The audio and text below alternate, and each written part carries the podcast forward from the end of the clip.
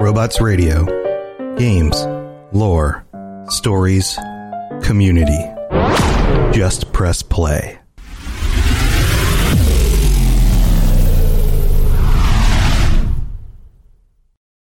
When you need mealtime inspiration, it's worth shopping Kroger, where you'll find over 30,000 mouthwatering choices that excite your inner foodie. And no matter what tasty choice you make, you'll enjoy our everyday low prices, plus extra ways to save, like digital coupons worth over $600 each week. You can also save up to $1 off per gallon at the pump with fuel points. More savings and more inspiring flavors make shopping Kroger worth it every time. Kroger, fresh for everyone. Fuel restrictions apply.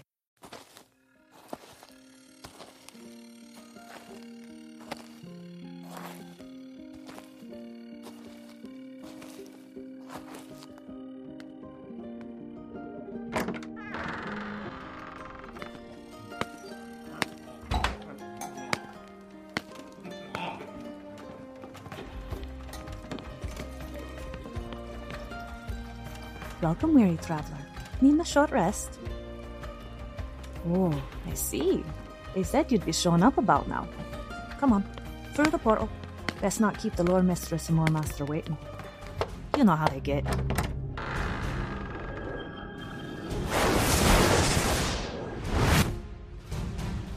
Robots Radio presents the Dungeons and Dragons Lorecast.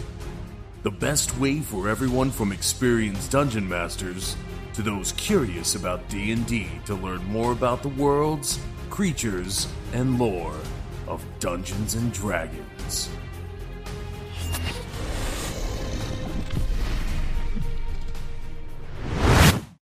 Hello and welcome to the Dungeons and Dragons Lorecast. My name is Sergio and I will be your lore master for this episode.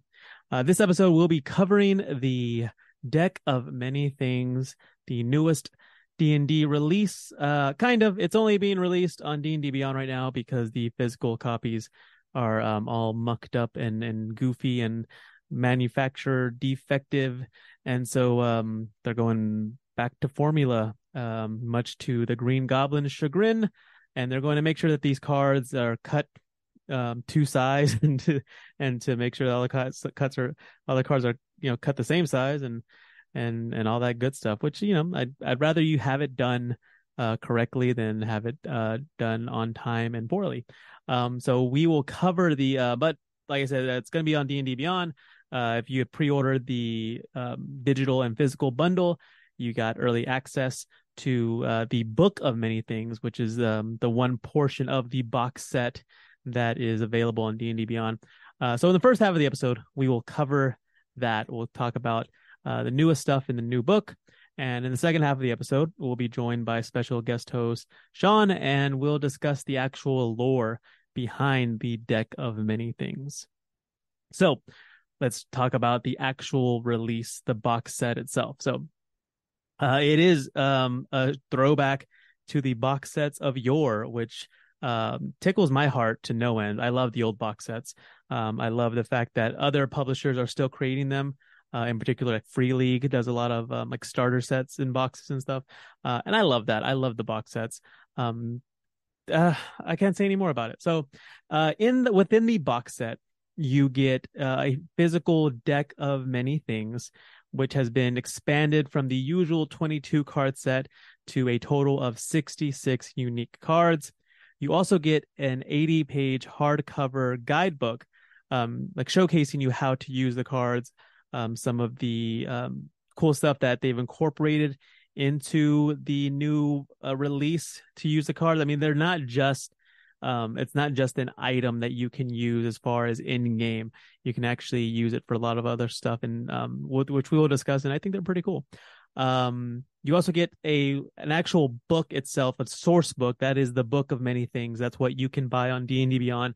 That includes all your normal run of the mill source book stuff, um, much like you know, like uh, Tasha's Cauldron of Everything, uh, Xanathar's Guide to Everything. Sort of, uh, it's it's in that vein, and it's like I said, it's your standard size source book that uh, that Wizards has been putting out, and so the the price point for this box set Um, and well, like I said, it, it comes in a in a in a in an actual box itself to to store the guidebook, um, the sixty six cards, the um, the source book, all that cool stuff.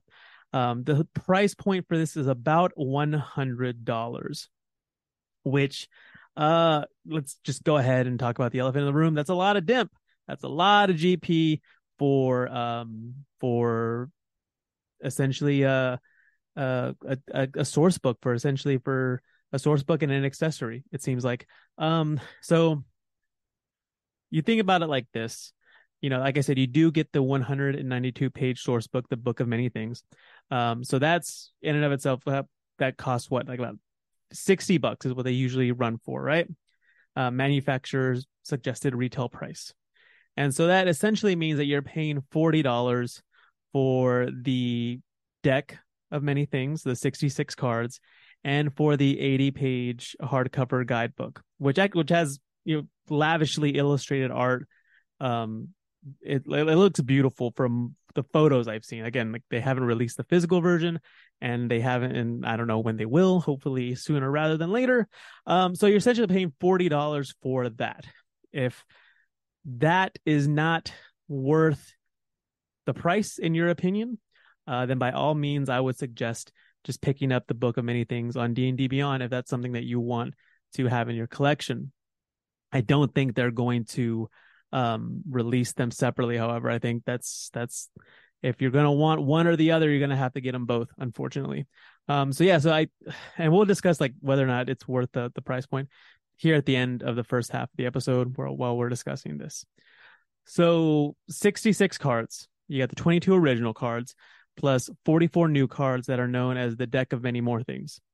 Uh, they are made with the intention to deck build. So you can include or not include whichever of the cards you want. If you think um, certain cards are too OP or too world breaking or too campaign breaking, you don't have to include them in your deck. If you want everything, if you want chaos to reign supreme, and you want all 66 of them mamma jammas in there, by all means, do it. Uh, again, that there's that 80 page reference guide explaining each of the cards, their multiple uses. And when I said that each card has, or like the, the deck is much more than just an in game um, mechanic to use, I'm talking about this. So every card has uh, has a place, it has a person, it has a monster or some other type of um, like hazard uh, it has a treasure and it has a situation. And these can be interpreted two different ways. So every card can be read in 10 different ways. And when you have at least nine of the cards spread out, you can have, you can essentially outline an adventure in a mechanic that they've created called the adventure spread. So at least nine of these cards. So you draw one and that's going to be your opening scene. So wherever the place, whatever place is on that card, that's the opening scene for your card. And then you have an inciting event. You draw a second card. That's your inciting event. Like, you know, opening scene, you're in a tavern. Inciting event, a man rushes in talking about uh orcs in uh in the mountains above the above the town, above the village. You the third card is the journey to the adventure the fourth card would be the entrance to the adventure. Then you have at least three challenge cards. And then finally, the adventure would end with a treasure card with a guardian on top of it. And you draw all of these cards one after the other, and you use whatever place, person, monster, treasure, situation, whatever is listed on that card is what would be the event or whatever would be the next part of your essentially random adventure, which I think is really cool. Uh, you know, there's something to be said about, um, you know, world building and having a story in place. Um, but sometimes you just want, you don't really want to have to write it out. You just want to play some D and D, just want to roll some dice. And you're like, let's just leave it up to chance. Uh, this is essentially tables in deck form and we all know if you're if you've been listening to the show, yeah, for any stretch of time, you know myself and especially Lore Mistress Mary, we love us some random tables. And this is essentially that sort of mechanic, but with a cool fancy deck. And I think it's really cool. I really enjoy it. Uh, um, from what uh, I was watching some of the videos that D and D has released, you know, concerning the concerning the new book and all that, and the one of the guys was talking about how he knew this was going to work because uh he was able because three three people drew cards the same cards and had but in different orders and had three completely wildly different adventures. So again very cool. As far as the deck itself uh like i said there are 22 cards. You have the sage the sun the moon the star the comet the fates throne key Knight, gem talons the void flames puzzle uh, skull puzzle which is uh, used to be idiot uh, donjon ruin Euryale rogue balance fool and jester. Now like i mentioned earlier uh doesn't look like you're going to be able to purchase these separately. Um i think if you want the physical if you want the the physical book of many things and the physical deck of many things you're going to have to buy the the whole bundle. Um, but there are one you can there are two ways around this. Uh, you know, one you could get the the Book of Many Things on D and D Beyond, and you could find many amazingly beautifully crafted deck of many things on websites like Etsy. Uh, and or you could use a plain uh deck of playing cards, which is what folks have been doing since the days of OD&D, of original D&D. So every card in the deck of many things, the, the original 22 uh, card set has its playing card corollary. Like, uh, for example, the Sage is the Ace of Diamonds, and the Key is the Queen of Hearts. The the King of Clubs is the Void, so on and so forth. And you can find that that list in the fifth edition DMG. Um, and but and it gives you the description of you know what each card does. The thing about the Book of Many Things though is that it goes into further detail as to what every each card is capable of, what each card can do. So let's get into some of the new stuff in the Book of Many Things itself. So you've got character backgrounds. There are two new character backgrounds, uh, rewarded and ruined. And these two are diametrically opposed. These are characters who have undergone some kind of transformation due to a major twist of fate. It's either positive, which would be the rewarded character background, or it would be negative, which would be the ruined. And it also gives them a chance to maintain or change their fortunes. A rewarded would uh, it grants proficiency in insight and persuasion, and it also includes fortune's favor for just a little bit of extra luck while Ruined gives characters proficiency in stealth and survival. And additionally, it has the still standing character feature, which can ensure their continued survival in tricky situations. There's only one feat included in the Book of Many Things, one new feat rather, and it is the Cartomancer. It allows player characters to cast spells with a magical deck of cards or to enhance those cards with magic somehow. Uh, the player character must uh, either be, uh, uh you know, of a spell casting uh, class, uh, or have, um, or be using pact magic, which pact magic pretty much only applies to warlocks in, in terms of official classes. But the spell casting doesn't it doesn't necessarily have to be a wizard or a sorcerer uh, can also apply to bards or clerics or even druids. So characters who take the Cartomancer feat are able to use this deck of cards, although it doesn't necessarily. I mean, we, uh, there's a lot of talk about the deck of many things and all that. Doesn't necessarily have to be a deck of many things. In fact, I would argue that uh, such a, a, powerful magical artifact probably shouldn't be used all willy nilly, all William Nillium, um, as a as a weapon essentially. Um, but they use the deck of cards as an arcane focus, and they can perform some basic sleight of hand tricks, um, which it, it isn't exclusive to the cartomancer feat, but the effects are certainly expanded under that feat. Um, also, they can uh, enhance a singular card with magic, hide it up their sleeve, and then draw it later and cast that chosen spell as a bonus action, which is very cool. Uh, would definitely require some strategy, some planning ahead of time. But I mean, if you essentially can cast any spell that you know that, that you're able to cast normally in the midst of battle as a bonus action, you know, in the middle of your turn, I mean, it could give the party a pretty big advantage. Uh, I mean, literally a trick up your sleeve, which I, I love. I love the puns. I it, they're fantastic. Um, you know, players um, can keep it to um, as an extra attack. They can uh, use it as a as a buff or a nerf, like in a at a crucial moment in battle. Uh, it, I mean, as many spells as there are in D and D, there are as many applications to that. And if Baldur's Gate 3 has taught me anything, it's that the creativity of the D&D fan base is without question, without you know comparison. And so I would love to see what the players have, you know, what they can think up by using this particular feat.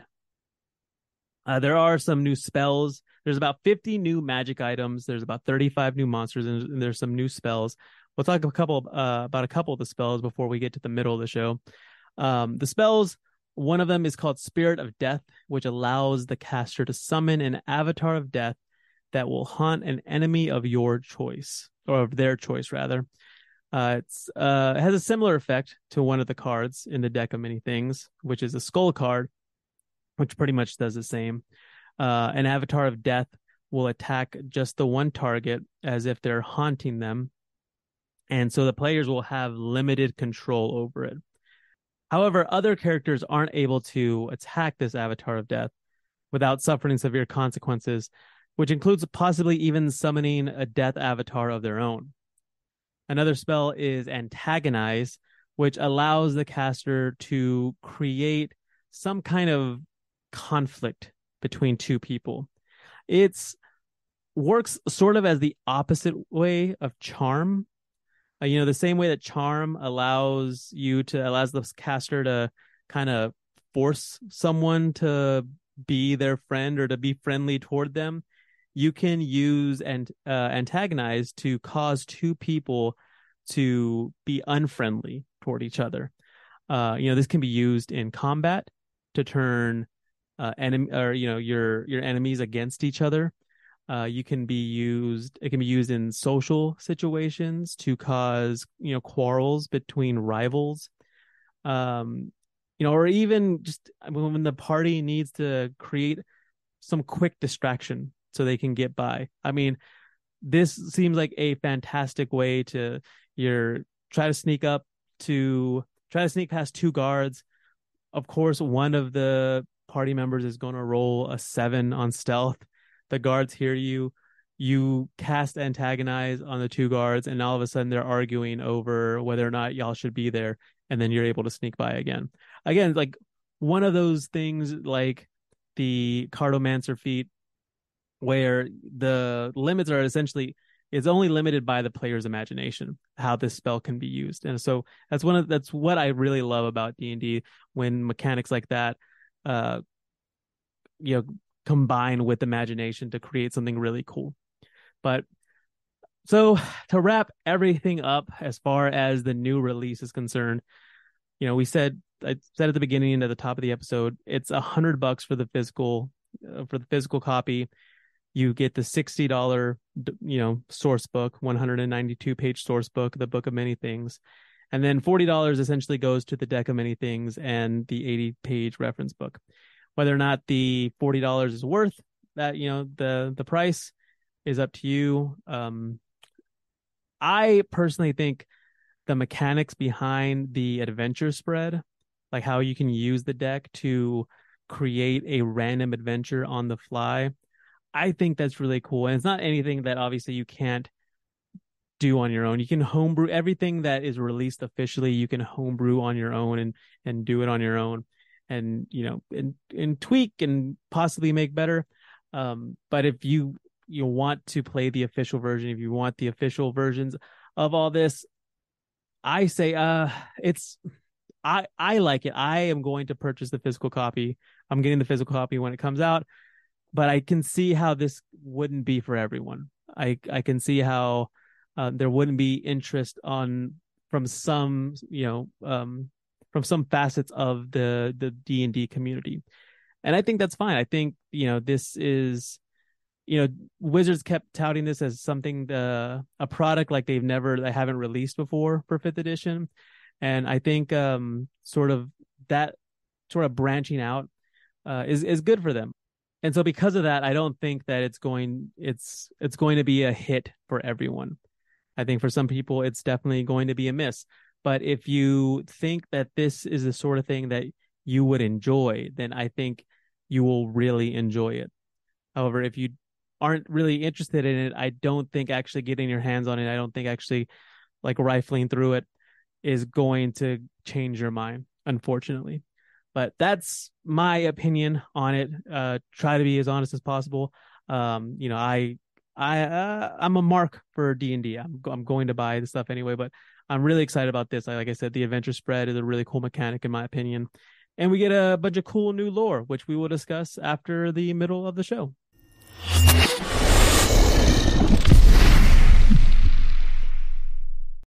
Hey there, Dungeon Masters! Ever wished for a tool to help design your worlds and campaigns? Introducing Epic World Builder, the app that turns those dreams into reality. Craft intricate dungeons populated with creatures from the abyss, or cities with secrets hidden around every corner. Join a community of dreamers and world builders sharing and exploring each other's creations. Create your free campaign today with epicworldbuilder.com. Epicworldbuilder.com, where your world comes to life. Welcome to the middle of the show. Of course, the middle of the show is where we thank our listeners and thank our patrons. Thank you so much for listening to the show. Thank you for supporting it. If you want to continue to support the show, you can continue listening. Obviously, you can tell friends, coworkers, family members, anyone you think that would enjoy some juicy D&D deep lore dives. You can uh, follow us on all the social medias. We are at D&D Lorecast pretty much everywhere and you can be like one of our amazing patrons one of the fair folk of the patreon over at patreon.com slash d&d lorecast. Uh, we have several different tiers all the way from uh, as low as five bucks all the way up to 75 you get uh, bonus content you get merchandise you get all sorts of cool stuff. Um, and you get to support the show which is very cool at least in my opinion. Um, so yeah you can check it out. We got a bunch of cool stuff planned for the future of both the show and the uh, Patreon. Bunch of cool stuff that we have in the pipeline, like perhaps some actual plays. Um, in addition to the same lore that you've come to expect and love from the Dungeons and Dragons lorecast. Additionally, in the middle of the show, we talk about uh, any D and D news. Uh, really, the biggest bit of news is that the D&D channel is live. Folks, the D&D channel Dungeons and Dragons Adventures is now live on Amazon Freevee and on Plex. In fact, I am watching it on Plex right now. I'm watching it on my computer. I've got it downloaded. I've got the Plex app downloaded on my phone, watching it on there. Uh, watching some old, uh, the old cartoon, the from the from the 80s, uh, episode uh seven, Prison Without Walls. Uh, and this is the the um, like the preview week. It's going to be, I believe, just just the the cartoon in the time being until it officially launches here on Tuesday, and then it'll include the uh the actual play, the cooking show, and all that fun stuff. And then I am I'm very excited to see what the future holds for this uh for this TV uh for this free TV station um channel whatever whatever it is the the free ad supported uh, television channel. So um yeah, so check it out. Uh, watch some old D and D cartoons and um and give shoot us some ideas, like some ideas that uh stuff that they should show on the channel. And as far as homebrew fun goes, we're going to take you over to Kickstarter.com. Now, this Kickstarter only has about a week left to go. So if you're listening to this within the first week, you need to head over there now. I'm talking about Chronomancer's Guide to the Future Part 2. This is time travel and multiverse gaming for 5e tabletop role playing. So obviously, it's fully compatible with D&D 5th edition. Uh, it's a sequel to the first Chronomancer's Guide, again, obviously. Uh, and it was funded in under five hours. So the the regard that this title that its creators have, uh, not in question. The first Chronomancer's Guide is fantastic, and so there shouldn't be any reason to believe that the second one won't be just as good. Time travel for fifth edition. Venture into the reweaved multiverse as a timekeeper for the spinning wheel. From their ma- supermassive black hole encompassing space station orbiting the end of all existence, they now control the flow of time and space within your campaign. The Chronomancer's Guide to the Future Part 2 is the perfect way to introduce time travel to your D&D 5th edition campaign. So inside this guide, you'll find an all new 5e compatible campaign setting designed to take your campaign into the future.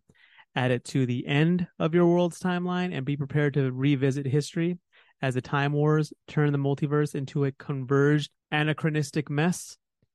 You have character options, you have new villains, you have multiverse mechanics, and you could have all of this for about 20 bucks.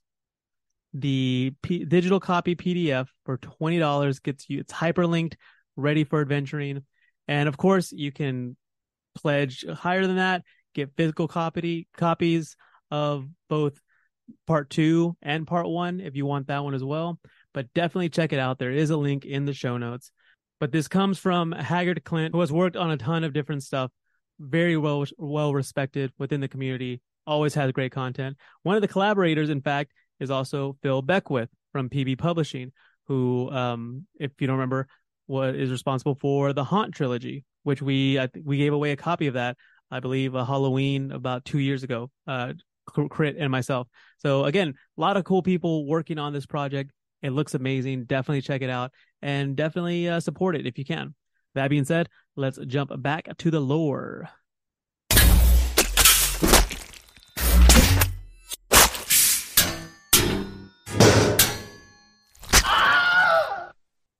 Welcome back, and we are joined by uh we're joined who, who are we joined with? We are joined like in matrimony. We are joined with. We are joined by. You're joined, joined by. Joined by. Okay. Yeah, if we were joined, if I was joined with you, it, it sounds like we're getting married. Why not? Polygamy is illegal. That's why you're already married. Welcome back, and we are joined by special guest host Sean the Mammal Hamel. Uh, it's, it's a, um, mean, it's a name that rhymes, nickname that rhymes. One, which is always good, and then two, it's also factual. You are a mammal. You are a human being. Accurate. Very like accurate. all the best nicknames, it rhymes and it's factually accurate. all the best nicknames, like Sid the Squid. Um, I assume he um, was a squid of man of some some type. So we are talking the uh, the deck of many things. In the first half, obviously, we discussed the the most recent release, and now we're going to get into the lore of it all. So, of all artifacts to grace the world with their presence, perhaps none is more dangerous than the infamous deck of many things. It's usually found in a box, ornate or otherwise, kind of like a um, what is that Temple of Doom they have to pick where they have to pick the chalice. That's not Temple of Doom. That's Raider. Is that Raiders or is that where they pick the chalice? That's yeah. Last Crusade. Is it Last Crusade? Man, that's a I, yeah because I, they're looking for the the the. Oh my God, what is the name of that artifact? the, the I was gonna say the Goblet of Jesus. the uh, Indiana Jones and the Goblet of Jesus. I that's such a that's such a good bit, and I so I didn't just I didn't think it was the Holy Grail. oh my God, what's wrong with us? Um, that's a, that's such a good bit that I didn't attach it to the lesser of the three movies. That's fair. And I and I say I say I mean not to say that Last Crusade isn't great. It's it's a lot of fun, but I mean Raiders and Temple are by far much better. Agreed. Um. So usually found in a box, ornate or otherwise, and the otherwise makes me think of like you know you have this uh, amazingly powerful object and like in the, what could amount to you know just a, a shabby box, which is cool, uh, or a pouch. Uh, but the deck of many things is also referred to as uh, as a deck of hazards, is a collection of magical cards. Uh, they can sometimes be made of vellum, which is D and D's equivalent of, of calf's hide, of like leather, essentially, uh, or ivory, or even some type of metallic plate. But regardless of their physical properties, they are also enchanted with great magic that is never meant to be used lightly. Which means, of course, you know, players, PCs, they're going to use them lightly AF. They're going to, right. I mean, if, if I played my, I played a many, many an hour of D and D and player characters by and large are goofy little goofballs. and when it comes to, uh, world changing, uh, magical artifacts, you might as well, they might as well be, um, uh, like marbles and jacks in their pockets. Fidget cubes. yeah, exactly. uh, so each card is engraved with glyphs, with characters, uh, sigils or sigils. I've got too much too much planescape on my mind. Sigils, uh, and as soon as one of these cards is drawn, it the magic that is you know in, that that is in enhanced and ingrained into it, that it's enhanced with, is bestowed upon the person who drew it for better or for worse. Now, the the fifth edition Dungeon Master's Guide states that most of the decks, about three fourths of them, to be exact, contain only 13 cards, while the remaining 25% contain 22. And now, obviously, the the official physical deck that we covered in the first half, um, that that comes from D and D, contains 22. So, whether or not this is just one of those um, 25% or if they're sort of retconning this to be, you know, more of the official number remains to be seen.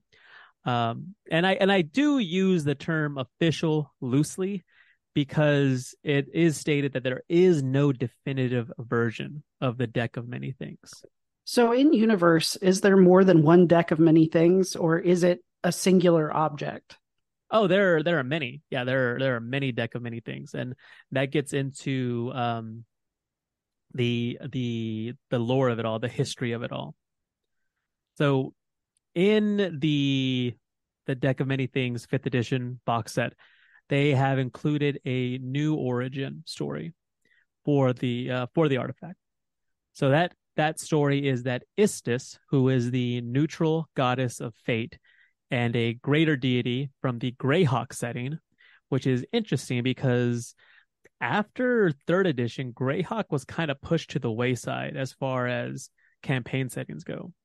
Um, in third edition, it was the official campaign setting. It was the de facto campaign setting in books. You know, obviously you can set your stories and your campaigns and whatever universe that you want, but if you want to just use whatever was, you know, D and D was using, then it was Greyhawk. And then they moved away from that in fourth edition and fifth edition, uh, using Forgotten Realms instead. So why did uh, why did they do that? Forgotten Realms has like way more um, uh, IP value, in my opinion. Uh, there are a lot more novels. It's a, it's in my opinion um, because of characters like Drizzt and because of the video games where they're set in. Um, that's yeah, I think that's where they felt um, compelled to to go to. Oh, okay. But Greyhawk is Gary Gygax's original setting, and so as a result, you know, it's it's very much beloved and and very much you know has a has a place in, in many, many people's heart, including my own. You know, like I, I cut my teeth on third edition, and so you know, for as much as I love Forgotten Realms, and as much as I um, enjoy Ed Greenwood's work, uh, Greyhawk will always have a special place in my heart. Um, so Istus, the neutral goddess of fate, reached up into the sky and began plucking down constellations of stars. And then she used these stars to then create the deck of many things. And she did so as a way for someone to be able to rewrite their own fate, which is interesting for the goddess of fate to um, sort of give that agency, the, the agency that she to is, hand out a cheat code, essentially, which and that's something that also you you see a lot of, and we'll, we'll touch on it here in a little bit when it comes to the deck of many things, is just the chaotic nature of it all, and how because uh, I mean it's it's seemingly random. You could pull just about any card. You know, you you you don't have no idea, you know, what fate will befall you, you know, good or bad. Uh, according to the lore in the Baldur's Gate 2 video game, the original decks of many things were created by the ancient Netherese Empire. And during this time, these cards, uh, known as Deck of Hazards, were just simply a collectible card game. It was basically Magic the Gathering, pretty much. Um, in competitive games, the cards were slightly enhanced with magic. But then after the fall of Netheril, the magic contained in surviving decks uh, steeped and swelled into the potent cards known across the realms for both their dangers and their possible beneficial effects. So I I mean and maybe and this is something that's also um and we'll, we'll get into that we'll, let's talk about the the other another legend that we heard uh, many historians believed that uh, the artifact was originally a gift from a powerful and ancient archfey to a long forgotten emperor. The archfey knew that the emperor was extremely uh, superstitious and could not resist reading his own fortunes using the cards. Some hold that the deck of many things responsible for shattering that ancient empire and giving rise to powerful warlords that vied for control of the remnants of once what remained of the once powerful kingdom. And so today, the deck of many things passes from hand to hand, bringing the low to the mighty and elevating the meek, and sometimes vice versa. So I like the fact that in in the in the new box set they allow kind of all of these to be true at the same time. You can kind of create you can create your own narrative as far as um you know what what has happened since Istus uh created it in, to begin with. You know, right. perhaps she creates the deck of many things, and they they are used by the Netherese Empire as a as a Magic the Gathering card game, um, only to you know, um, kind of fall into obscurity after the fall of that empire, and then perhaps uh, an ancient archfey then discovers them and, and gives it to to the emperor of a of another empire, who then it's used to essentially destroy that kingdom. I love the idea that it starts out as a playing card game, much like tarot decks. Actually, you know, they started at they were actually decks of playing cards before they were used to tell fortunes. So I like the fact that D and D is sort of mimicking that uh, trajectory with uh, the deck of many things. I think oh, that's no. really cool. Yeah, and, and for sure that um, the deck of many things for sure has tons of inspiration from tarot decks in terms of the symbology, the imagery. A lot of that I feel is, uh, if not one for one, then definitely you know it's inspired by.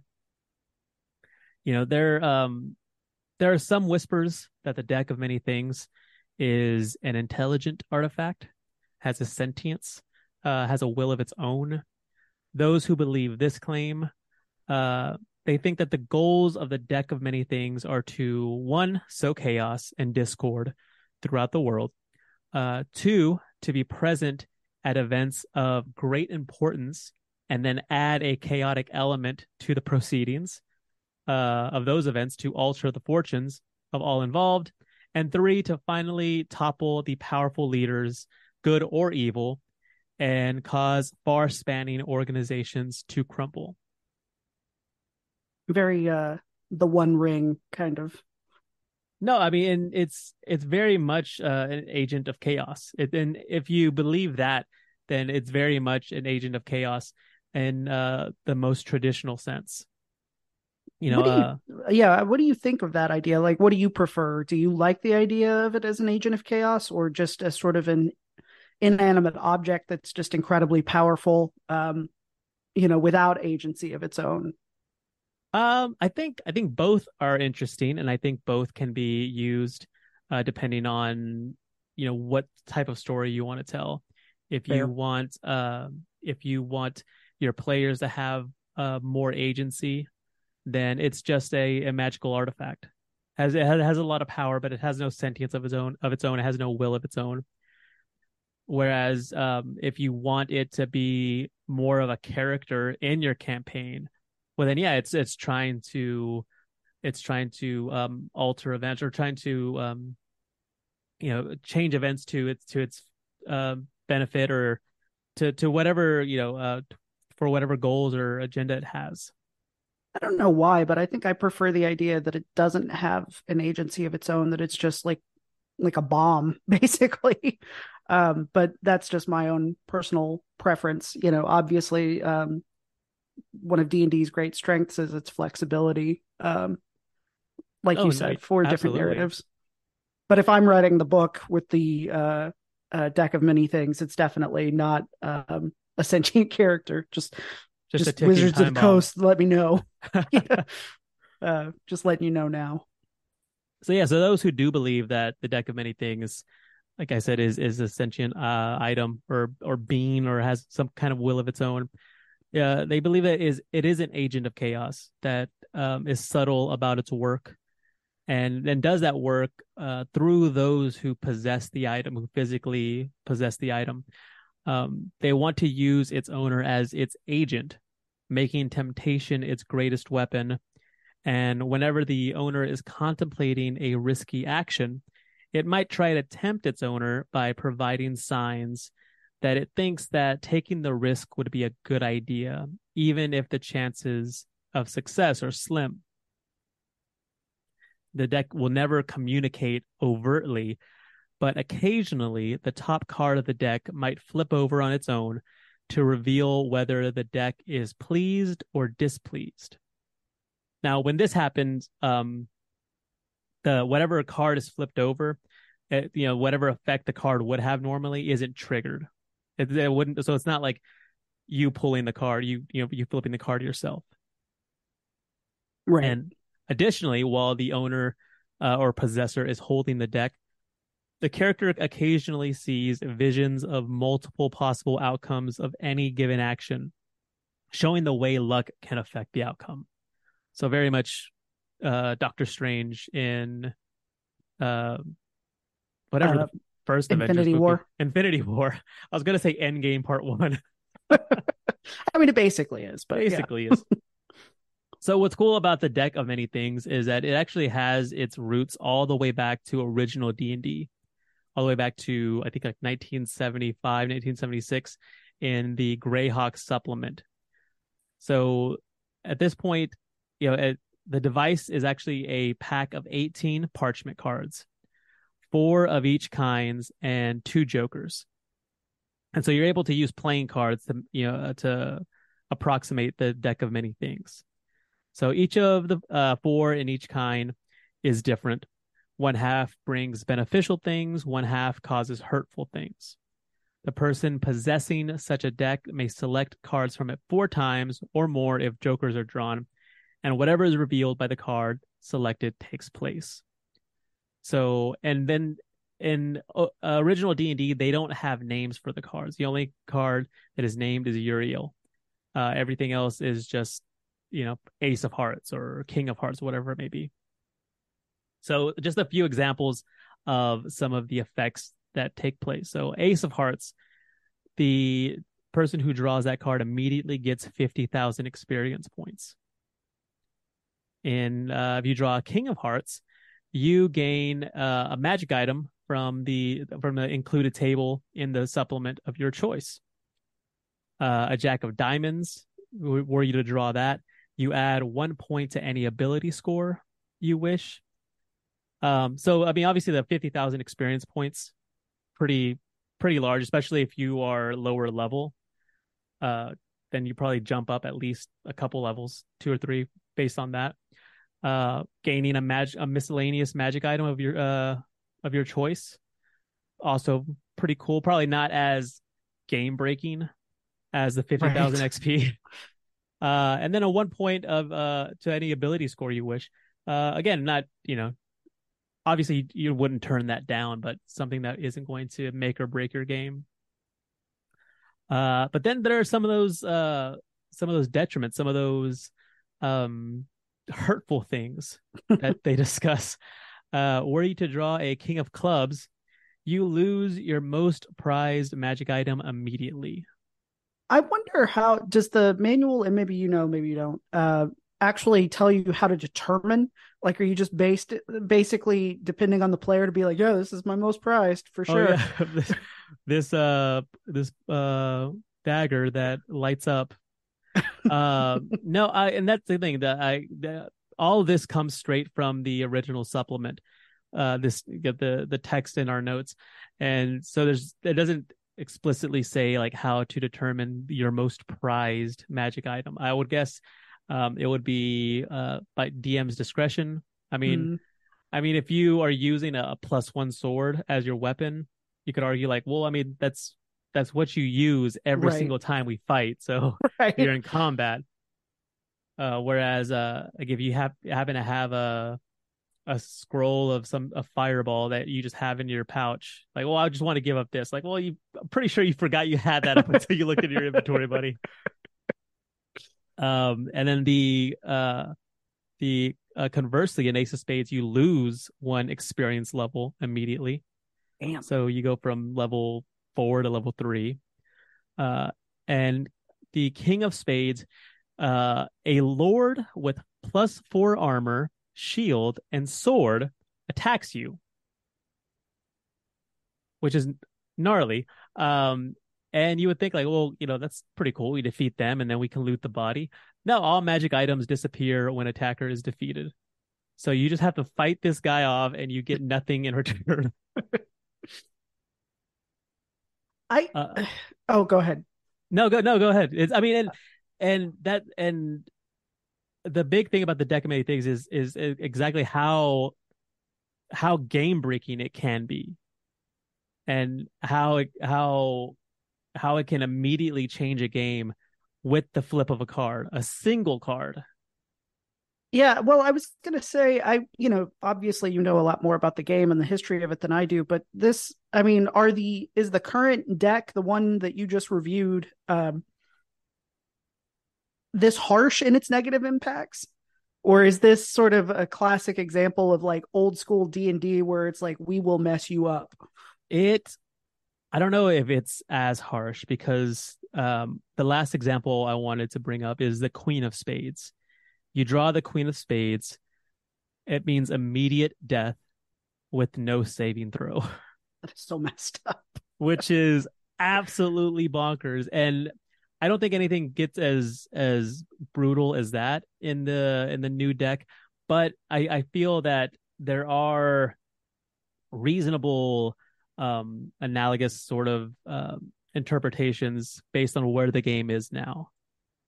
And uh but yeah, like there there are cards will or what that you draw like the skull card uh you draw uh an agent of, of death essentially comes to attack you and you have to fight them off and then anyone who and you have to fight them off by yourself because anyone who uh, attacks them, anyone else who attacks them, has an has possibly an agent of death like summoned to to them now. Oh, sorry.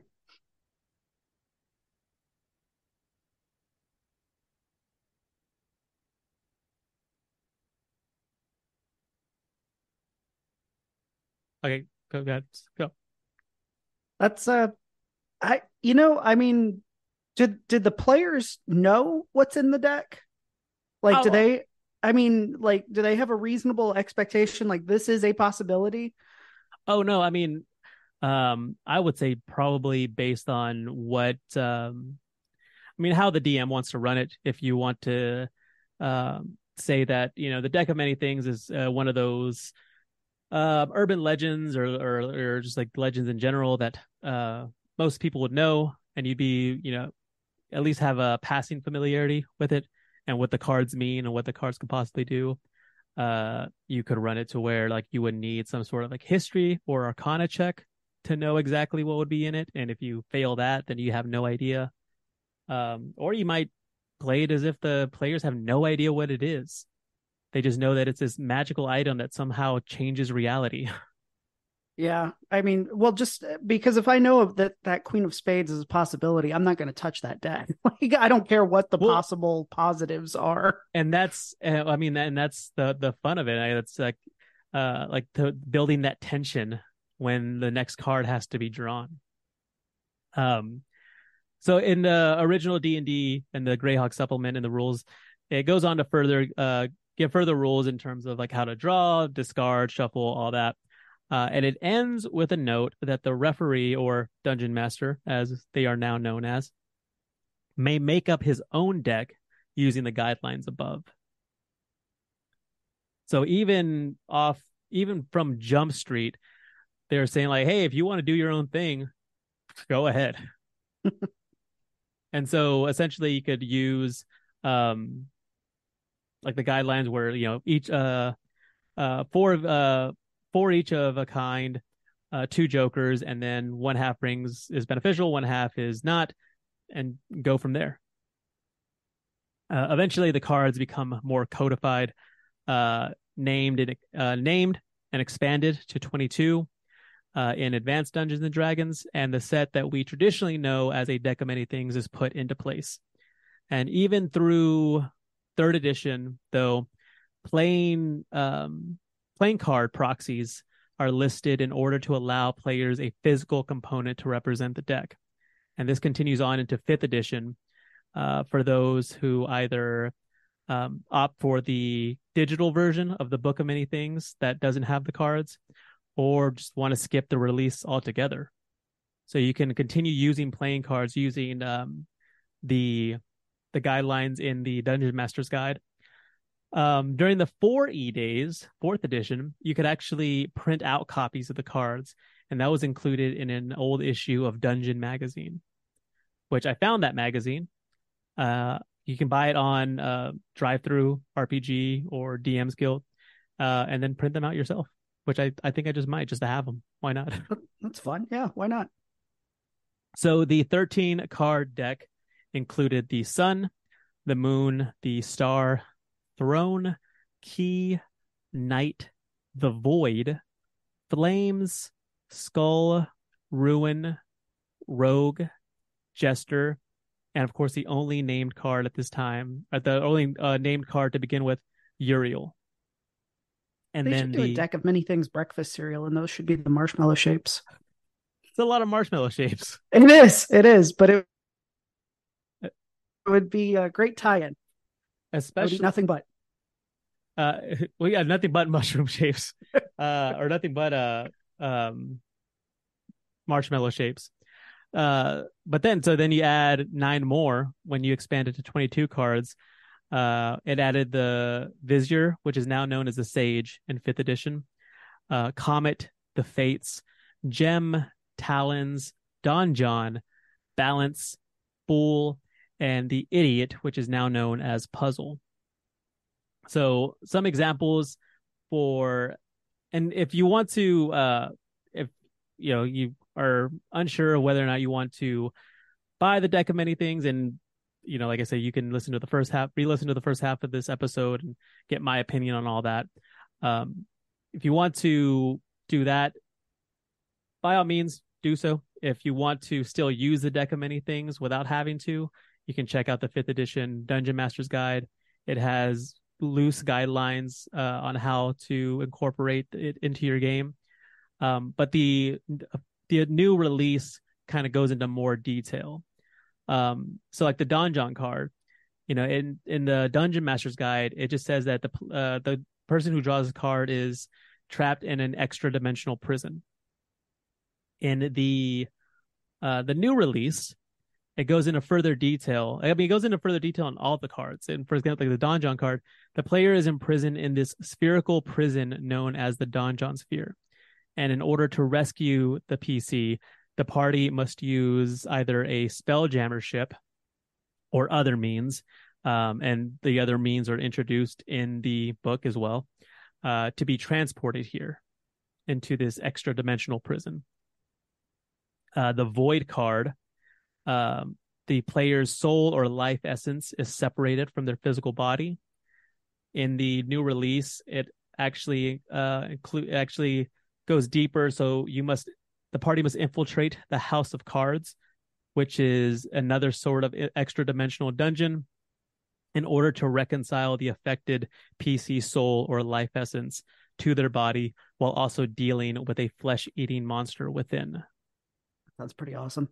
I mean, it's the deck of many things is a very cool, very cool, um, very scary, very scary item to include in your game. Um, this is for uh for lovers of chaos, one hundred percent. It it kind of reminds me of the uh the cube in Hellraiser. You know, How so? just- well, just like that. Uh, well, especially these last two cards where you can end up in an extra dimensional prison. You know, depending on what you draw or how you play with it, essentially. For sure, Um, yeah, makes sense. uh, particularly in the the the second Hellraiser movie where they actually end up in hell, uh, Right. pursued by Cenobites and whatnot. So, um, you know, maybe it's a loose connection. I don't know, but when you say flesh eating monster, that's where my head goes. it goes straight to Pinhead. I can't, I can't fault you for that. I got a one track mind, and that track is Hellraiser. Hellraiser, baby. We love you, Clive Barker. Uh, well, yeah, thank you so much for listening to the show. Sean, thank you for joining us again.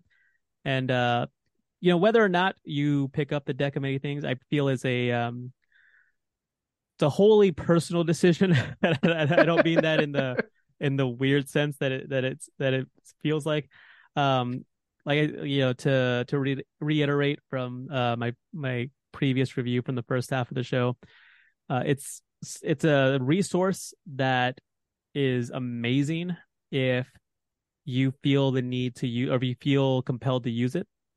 If you don't feel it you know the the mechanics and and what it brings to the table necessary to um to your to your adventures to your campaigns that you run then by all means you can you can absolutely skip it uh, especially at the price point that it's at. You know, the physical copy with the the cards, and um, and for all intents and purposes, the the while we haven't seen the physical version of of the set because uh, one, it hasn't been released yet, and two, it won't be released for who knows how long because of uh, manufacturing uh, hiccups. Uh, it looks beautiful. It looks absolutely beautiful. Um, but if you are more into just the just give me the mechanics, just the facts, ma'am, uh, then yeah, continue using the guideline set in the in the DMG and use a use a deck of cards. Or you could buy go to go on Etsy and buy any number of homebrew decks um, for you know much cheaper than than a hundred dollars if that's if that's what you want to do. Is that what you want to do, Sean? I mean, yeah, probably hundred bucks sounds pretty expensive. It's uh it's pricey for sure. Um yeah. So again, uh if you feel like you could use it and it seems and it seems like something you would enjoy, then by all means check it out. If you uh have read what it's all about and don't really see a need for it, then it's probably not for you to begin with. So anyway, thank you for listening once again. My name is Sergio. My name is Sean. Fare thee well, dear listener, and until we meet again, may all your twenties be natural. Thank you for listening to the Dungeons and Dragons Lorecast. If you've enjoyed the show, consider following us on Twitter, Instagram, and TikTok at D&D Lorecast, or jumping into the Robots Radio Discord to chat more with us about Dungeons and Dragons. We'll see you soon.